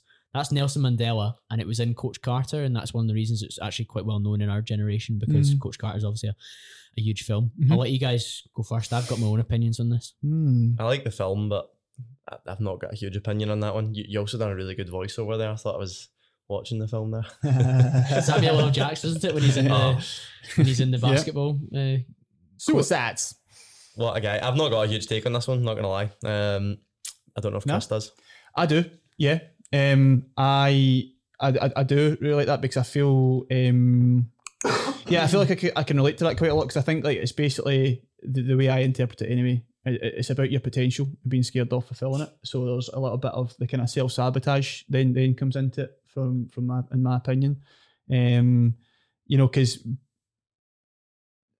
being inadequate is actually being quite comfortable. 'Cause Yeah. It's quite, you know, I'm inadequate, I can't do anything, I'm useless, I'm just going to plod along and have a bang average life and never push myself like we've spoken about before. But I feel like once you get a take, because I, and I, I've always kind of felt the pull of that, like to go back to what we were saying about getting my first, uh, my first client, like that was huge. I was just like, I'm just gonna, do you know what? After this month, I'm just gonna say, no, I can't, I, I can't do this. You Mhm. know, like that, that, that really was like, and that's not, uh, that, that was a really, really present thought that I had to fight against because I just didn't feel like I was quite at that level yet. Um, luckily, I managed to chase that away, but but so did, did you think that you were powerful beyond measure then? I didn't You- think I was powerful beyond measure. I saw a window into the life that I wanted, and a little bit of poo came out. Yeah. Yeah, So this is more about having a fear of success than it is. a yeah, of yeah. I suppose, That- yeah. that's That's, the- the so- way I'm interpreting So it. I, yeah. I, I've included it because I don't I don't think we're scared of our light. Aye. no, no, no. Sorry, no. I, I don't. I don't, think a lot yeah. of people are We're scared of our scared light. of our success. I no, I don't right? think we are. No. I think most people are. I think most people's biggest fear is they're inadequate. The- How popular is imposter syndrome at the Yeah. moment? Everyone and Mm. their dogs diagnosing themselves on Instagram with imposter Aye. syndrome. Of course, you should have imposter syndrome when you look to try and reach to do something Of course, different. yeah, yeah, Yeah. yeah, absolutely. So for me, like, I don't, I don't think that's our light that frightens us most. Like, Mhm. I'm not scared of oh, Colin, you might be absolutely brilliant at that. Yeah. I'm scared, Colin, you might not be as good at that as you hope you are. You're going to need to practice that. You're going to need to put some work in. Ah, So, Right, okay. so, okay. so I'm on my that. That, I interpretation of that that. is I just right, right. don't see, and I think what Yeah. you were explaining there was actually that people should Yeah, hundred percent. have Yeah, some nerves about. yeah. Put some pressure on yourself. So you were nervous about fulfilling that client obligation. Yeah. Because you weren't sure of your capabilities. Yes. You weren't scared that you were going to be powerful beyond all measure, and oh, that in Oh, fact right, that your yeah, light no, no, was no. going to burst through and annihilate this. Again, I suppose this is deal. why these context on every one of these courses Yeah. is, is so Interpretation as well. Yeah, interpretation and I suppose perception of them. Because yeah. again, that's what that's Nelson Mandela more than likely talking during Yeah. apartheid, Yeah. who's obviously his his messaging is is very much focused on that. well, so, light, light and dark, and Yeah, it's all yeah. sorts of connotations. of doesn't it? course it does. Of course it does. And that's a guy trying to manufacture huge political and social change in a very broken country. And and you know, so I don't really think that. Yeah, if you take the context away from it, that's why I interpret it completely differently. You know, because I wasn't putting it in that context. So yeah, yeah, Perfect. Yeah, I, th- I, I- I think when you look at the rife amount of imposter syndrome and fear that we have of the, the fact that we are potentially inadequate at what we're doing and maybe not ready Mhm. Yeah. all the time. A lot of it's valid. Not Yeah, for I think It it, I, th- I think it's valid, and I think Yeah. it's that that's more of a that's a bigger fear for most of us than it is that we're well, I'm going to be powerful beyond all measure. I don't, Yeah. I don't, I don't feel that I'm going to be powerful beyond all measure, Yeah. Yeah. regardless of how, how much effort I put in. yeah, Jim Rohn shows up again. You He don't does. get paid for the hour; you get paid for the value you bring to the hour. Yes, Great quote. yes, Jim, Yeah. Who was the artist? nailed it. Who was the artist that was drawing on a napkin in a restaurant? It was um, it was a man Picasso. Was it again Aye. drawing on a need coffee here. Drawing on a napkin in a restaurant, and I think somebody recognised him in the restaurant. And as he was leaving, he scrunched it, scrun- scrunched it up and went to throw it away. And someone stopped him, and they said, "Oh, I want that napkin. Like it's Pablo Picasso's drawing. What's going on with my voice?" and um, I can't remember the you know monetary figure, but he quoted something ridiculous. He was, "Oh, that'll be a, a million, a million pounds, Yeah. a hundred thousand Yeah. euros, or whatever it was. Not definitely not euros. Uh, francs would that be? Um, where was he from? Picasso. I it's Italian, isn't it? okay. I don't know what kind of. Lira or euro. There we go. Lira. Definitely wouldn't have been euro. Did Picasso's euro? No, and Picasso I was said about. lira or euro. Oh, That's, okay. that's what Anyway, um, and you know the woman looked at him crazy. She was like, "You were going to throw that away." Um, I I think whatever he said back was largely linked to, well, I've spent you know Yeah. 15, 20, 25, if not longer, Yeah. years putting absolutely. putting work in to learn this craft. Like you can pay for it. yeah, Um, and it's the same with a lot of things. I think people, again, I was on a podcast with Colin talking about a diet plan. You know, people asking me for a diet plan and what I would typically charge for doing that, which I don't necessarily do. Um, and I suppose if I was to give that figure to a lot of people, they would be like, really? Like, why? Uh, and I think it largely links down to the, the time that it takes me to do it. Mm. It would be a lot less now than it would be um, five years ago, largely because the last five years I've put in to develop the systems, the databases, Yep. uh, and I can make that a lot faster. So yeah, you, you- I completely agree with that quote. Yeah. I think it's a great quote. Everything by Jim Rohn. absolutely. It's great. I think like it reminds me of you know that kind of old kind of analogy where it's a ship's engine breaks down and they call an engineer come and fix it. Yeah. You know, and then he comes in, hits it with a hammer, goes away, sends bill for ten thousand dollars, and they, get- they say, "Can you break this down?" And then he sends them an invoice and he says, "Hammer tap, one dollar, knowing where to tap, nine thousand nine hundred ninety nine dollars." I think that perfectly like because I, I see quite a lot of this in in in my line of work because Mhm. sometimes when you're dealing with like again like direct response copy and marketing and sales and things, one little tweak can lead to a huge increase in sales. Mhm. So like One headline. Yeah, I could go and change a headline and say the lead section of a sales page for somebody, and it could make them thousands and thousands of dollars. But it might not take me very long to do that. It might only take me, you know, an hour or two. Yeah. And and if and then if, if I was to send in the invoice for it, a lot of people would now somebody that sees the value in direct response copy would pay it instantly and be like, "Thank you so much. You've just made me so much money because that's an asset that's going to keep on delivering sales." But Mhm. understand initially like sometimes yeah people don't really see the the the value in what you are delivering they more just see it as in like oh you've only been here for five minutes or you know whatever Yeah. it is it's uh, yeah Yeah, it's the, the result they don't see. It doesn't matter No. what the result is, to be honest. If you can get them the result, you can get them the result. You're Yeah, paying for the outcome at that Yeah, point. You're not paying 100%. for how long they put into it. Mhm. yeah No, Absolutely. I, I, th- I, th- I, th- I think you've both broken that down absolutely brilliantly, and I Yeah. think most things by Jim Rohn tend to tend Yeah. to hit the mark. guys on the isn't it? money? Genuinely, the quote page that I was on for him is like 150 odd quotes. Yeah, Yeah. a lot Every- of Dan every- Kennedy's books are just Jim Rohn quotes. Every, Yeah. every Yeah. single Yeah. one you're scrolling down thinking, that's Yep. great, Yep. that's great. I. I could have just filled it up with that, but there'd be, there'd be no fun in that. Yeah, Yeah. yeah. But, but, e- but equally, I think that's very helpful for people when they think about what you bring with your service. Mhm. You can charge based on the value, not based on the amount of time that you put into it. Yeah. So, for example, Chris does a job for somebody that takes a minimum amount of your time, but three years ago, it would have taken you days Yeah, to yeah, complete. yeah, yeah. It's because you're better now than you were then, and Mhm. you're able to turn that around a lot quicker. Yeah. And that's fantastic. Likewise, you were saying about the diet plan. It's Yeah, I just think- it's I completely the same thing. paying any business mentor as well. You look at it that way as well. Like I think we've all paid someone for, for mentorship at some point. Mhm. I think sometimes you might go, "Oh, that's a hefty fee a month to pay. And then you look and you go, well, they can charge that because they've accomplished X, Y, Z, and now they can help me accomplish X, Y, Z in half the time perhaps. Um so yeah, I think I think that's a great quote. Yeah, I like it. If we're doing like voiceovers here, this is one I need like some background music for. But let's not let's not do it. It ain't about how hard you get hit. It's about how hard you can hit and keep moving forward. And that's Rocky Balboa. Yeah. Which of you want to go with that one? I was waiting on somebody just shouting Adrian. Adrian! Do you know what? It's, it's, it's, a, it's, a, it's a decent quote. It's just a bit of Ah. perseverance in it. Like it's it's it's a classic. Um, I can't really slate Rocky too much. He's an absolute legend. Isn't he? It steers away from the shark thing, doesn't it? Because it's not as extreme as that. yeah. Yeah, It's relevant because it's I know it's a boxing quote, but it's relevant to everyday life because we always encounter obstacles, don't we? It's not as Mhm. if we've suddenly decided that we are this predator swimming in the sea, biting Yeah, shit yeah, being yeah. scary. yeah. It's a case of we take knocks, but we keep going. We take really bad knocks, but how do we move on from that? That's Yeah. what's important. Yeah, like on you go. I'm gonna I'm gonna split hairs here. Nice. I think it is about hard, how hard you can hit to a certain degree as well, though. I don't think you can just continue walking through life getting Mhm. smacked about like an empty tracksuit. I think there's got to be a point where, like, again, I think that probably comes back to like the sharpening the skills we are talking about. You know, like if I so we for example, about, we have about ten percent American listeners now, and they're just gonna be like, "What has he just said there about?" yeah, okay. Sorry for the American listeners. Uh, you can't just you can't just be a punch bag. You can't just be a punch bag. You know, you've got to. It just keeps plodding along, getting knocked in their arse, and then getting, you know that repeating that process. I think like so. For example, like for me, if I just kept on writing campaigns in in in, in sales pages that didn't convert for my clients, right, and I just they just kept on saying this is crap, no sales, useless, and I just kept doing that without getting better at my skills. I'm not hitting any harder.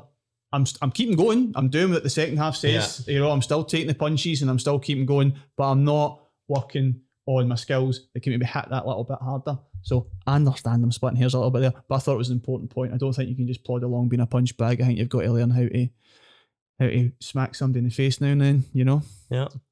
I think success is largely about failing and then continuing to go. And I think that's what it's saying. Yeah, The yeah, yeah. successful Yeah, that's fair. fail as well, and then they keep going. I think the unsuccessful fail and then they stop. So I think that's Oh, really what it's saying there. You know, Yeah, so I think on. it's how many road bumps are you coming across, and are you, you know, smashing through those road bumps, or are you stopping at those road bumps? Yeah, Yeah. yeah. I I I, I- I love it because there's so many ways you can go with it, and I like the fact Yeah. that you pulled out that first bit, Chris, where especially you say that we actually need to work on our own firepower because Yeah. he's I suppose he's saying there it's about your your defense and your response to it, but also your attack's important as well because if Ah, you never improve that, yeah. then of course you are just going to be continuously getting knocked. I mean, if Rocky knocked down. lands the hardest possible punch, he only needs one punch and he's done. Exactly. That's a good point. Doesn't need to get hit. But if he's got a good defense, you know, doesn't need to get hit. He'll just block them all. There we go. So we've got Jim Rohn again, and this time I'm. It's not. I don't think it's as strong as his last two. The more you care, the stronger you can be. I mean, this one's good for coaching. Like, if you, the, the best coaches I know largely care the most. The, the people with the best results largely care, care the most. And I would say that the people with the least results largely care the least. So I think, yeah, to an extent, um, I think from a coaching standpoint and from a result standpoint, if you care a lot more about your clients, you're going to get a much better result. And from a copywriting standpoint, if you care about the work that you're doing, um, I think the, the stronger the, the, the end result and the stronger that you become as a business entity, I suppose, as well. Yeah, I think it's essential, isn't it? You need to care. You need to care about what you do. Um, I think that definitely, um, because at the end of the day, anything worth doing is going to have things.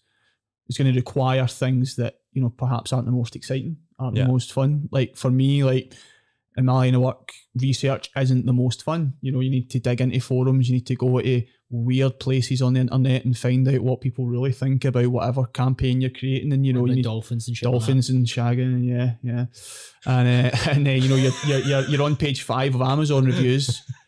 And you're reading, you know, reviews on whatever it is by some abs- by absolute crackpots, but it's, it's, it's, required, you know. So, and a, and a and a lot of what the way you've built your uh, coaching business, uh, David, like creating those meal databases, like you can't say that was fun, Yeah. but you cared enough to do it because you knew it was going to get your client a result and you also knew that it was going to get your business a result. But yeah, I think caring, yeah, for, for sure. Whatever it is you care about, maybe you care about your own success, maybe you care about your clients, like you say, that's always got to be a part of it. But yeah, I think I, I I would say that. I think it's having a strong purpose. Yeah. The stronger the purpose, Stronger- the stronger yeah. you can become is maybe a better way to spin that. I think if Yeah. you look at any of the most successful companies out there, you know, whether it's Amazon, Google, Tesla, they've got a strong purpose. It's never really just make a bit more money. I look at you know? Elon Musk. I mean, he Yeah. sold PayPal and just put it all into SpaceX and Tesla, and Because because that's what he cared that's about. what he just cared, he cared about it. He that. cared, he Yeah, cared about it. You That's know? interesting, isn't Yeah. Because that almost links back to us talking about uh, what quitters never win. Yeah. Yeah, yeah, yeah, yeah.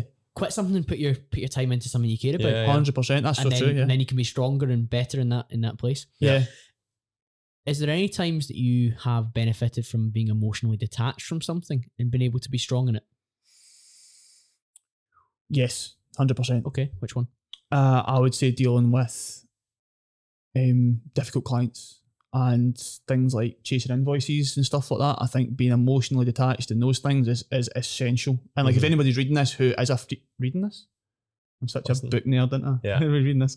That, that's me writing an email in my head there. That's what I was doing. If anyone's reading Well, you can use you can use Uh, this copy after the fact. yeah, right? yeah, there we go. Uh, Transcribe it. if um, so, uh, if you're listening to this and you're a freelancer or somebody who invoices for work, I would say during that process, like first of all, read Never Split a Difference.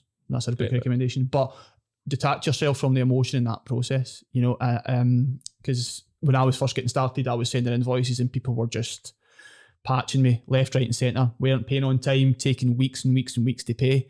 Um, and you know, I was always chasing money off people, and I think that, and I was very emotionally involved at that stage because I was Mhm. nowhere near developed enough, like you know, personally and professionally. But I think that now, um, you know, I've got a very solid process that just kind of works every time, and it totally removes the. So I know if if an invoice, which ha- does not happen with other clients, other clients are are brilliant, but if it happens, I get. But like more recently. Uh, in the past maybe year or so, I've had to chase a couple, and I've been totally detached from the from the process completely. You know, What about losing clients? Can you detach yourself from that? Well, I was actually going Mm. to say from a complaint standpoint, like Ah. any business has had complaints. Yeah. Like I've been running this business for close to eight years. There's been times where we've maybe not delivered, or maybe the client's not been happy with things. And I think initially when you get a complaint, it's the worst No, thing it on stings, earth. Like man. it It hurts stings. so much, regardless of it. You like sometimes you just know it's not your fault. Like you're like, no, this is the client. The cl- sometimes the client's wrong. But I, I think from a maturity standpoint, then you go, do you know what? There's things that I could have done better. Uh, and I think now, I think I've benefited from just being a, detached from the complaint or what it is and actually looking at it, I suppose, from an, an above view and seeing what the actual complaint is and seeing what I can do about it rather than feeling hurt or attacked by it. So, yeah, I think that's benefited me from that standpoint. yeah, that's interesting. I think Mm. if we combine those two in terms of like complaints and like bad feedback, detaching yourself like from caring too much about how much that might hurt Yeah. is fine. But then caring about What you can do too. getting it right, Yeah, yeah, yeah, it- it's yeah. fantastic. And Chris, I thought I wasn't sure where you were going to go with the invoices one, but you kind of hinted before about like if you were to like deal with a difficult client and you were to lose them, Mhm. and I know you actually walked away from a, Mhm. a, a large client at one point. When you when you detached yourself from that and you Mhm. cared less about the actual fact that that was a loss, Mhm. it enabled you to go after others, and then eventually that relationship repaired itself and you came back to a bit different position. Mhm. Do you think it was valuable that you you were you stronger by the fact that you necessarily didn't care in that instance? Yeah, yeah. Well, I think I don't. I think it was because I cared so much about the things that I was missing out on because of that client. Does that make sense? So I cared more about the type, the fact that I wasn't getting enough time myself. I was going on wasting time on pointless meetings. I was basically, you know, ti- time's a huge value of, of mine, um, and ti- time and freedom are central for me. So I was losing on those. I was missing out on a lot of those things, and um, it made it easy just to to walk away from from that client. But I mean, let's not bullshit here. I was in a strong strong position business wise. That's how I was. I, I wouldn't have done it if I wasn't. You know, I Mhm. would have put up with it. Um, but yeah, definitely removing the the, the emotion from it. Um, to as, as much degree as I could um, helped massively. There was no sleepless nights. It was a very, it was actually a very clean cut decision. Um, I just remember I actually was away for the weekend with Gillian. We'd spoken about doing it, and then because we had an amazing weekend in London, and I remember sitting waiting for the train, I said, "I'm sending my notice right now," and she was like, "What?" She was like, "It's you know nine in the morning." I was like, "Nah, nah, this is this is the right time." I just fired across my invoice, and it was I wasn't up or down or here or there, you know. But I I I, I think to, to to be honest, like again to give context, I think that's one of my more natural kind of strengths. I I, I can maybe it's not a strength, but I can detach quite easily like that. Oh, you've got Um, no emotion. You're heartless. oh, I must be on weak. The more you hear, the stronger you'll be. true, mate. That's Yeah. true. But yeah, yeah. So No, was great, great, great example Yeah. of how to apply how much you care to that point Yeah. to be strong in a, diff- in a different area. yeah. Now, yeah. did either of you know who said "live, laugh, love"? Nah, but I've got it tattooed. Every- every- joking. Every, every single dafty I went to school with Do they say it still? They had a Do three you- fingered ring and hooped earrings and wore a Berghaus. Do you, do you still, fo- do you laugh, still, laugh, love. do you still have them on social media to see that? Uh, Does he? Fuck. no, Not absolutely Do you go not. looking? Was that? Do you go looking for it? I do not, mate. No. I do not. I stay as far away from that as possible. Do you know who said it? No, Yeah. no No, idea. I was just saying in case you did. No, it's not one of them, by the way, guys. No, it's not on. The, It's it's, not- not. it's It's not not, on on here. the list, so we won't be it's not it. on here. But, But that it is on the walls of every single dafty's house in the entire Glasgow area, walking up the stairs. Laugh, laugh, laugh. Aye, no bother. Oh, gents, that. that That's has been an absolute pleasure. That's episode 100 wrapped up, guys. If you would like to hear more content like this, then we, of course, can do something similar again. You can put forward some of the quotes that you want David, Chris, and I to dive into. But like I said, episode 100 wrapped up. It's been an absolute whirlwind journey since April 2020. We've grown massively. We've had fantastic conversation with David three times, Chris in a separate episode as well, and there'll be lots more to come from these two as well. But in order to support the show, what I want you to do is take a screenshot, pop it in your Instagram story, tag me at call.cambro, tag Chris at, Savvy Scholar Chris. and David at, D hat underscore MTN. and keep supporting the podcast, keep sharing with your friends, and we'll keep having fantastic conversations. And I'll be back to speak to you all again very, very soon.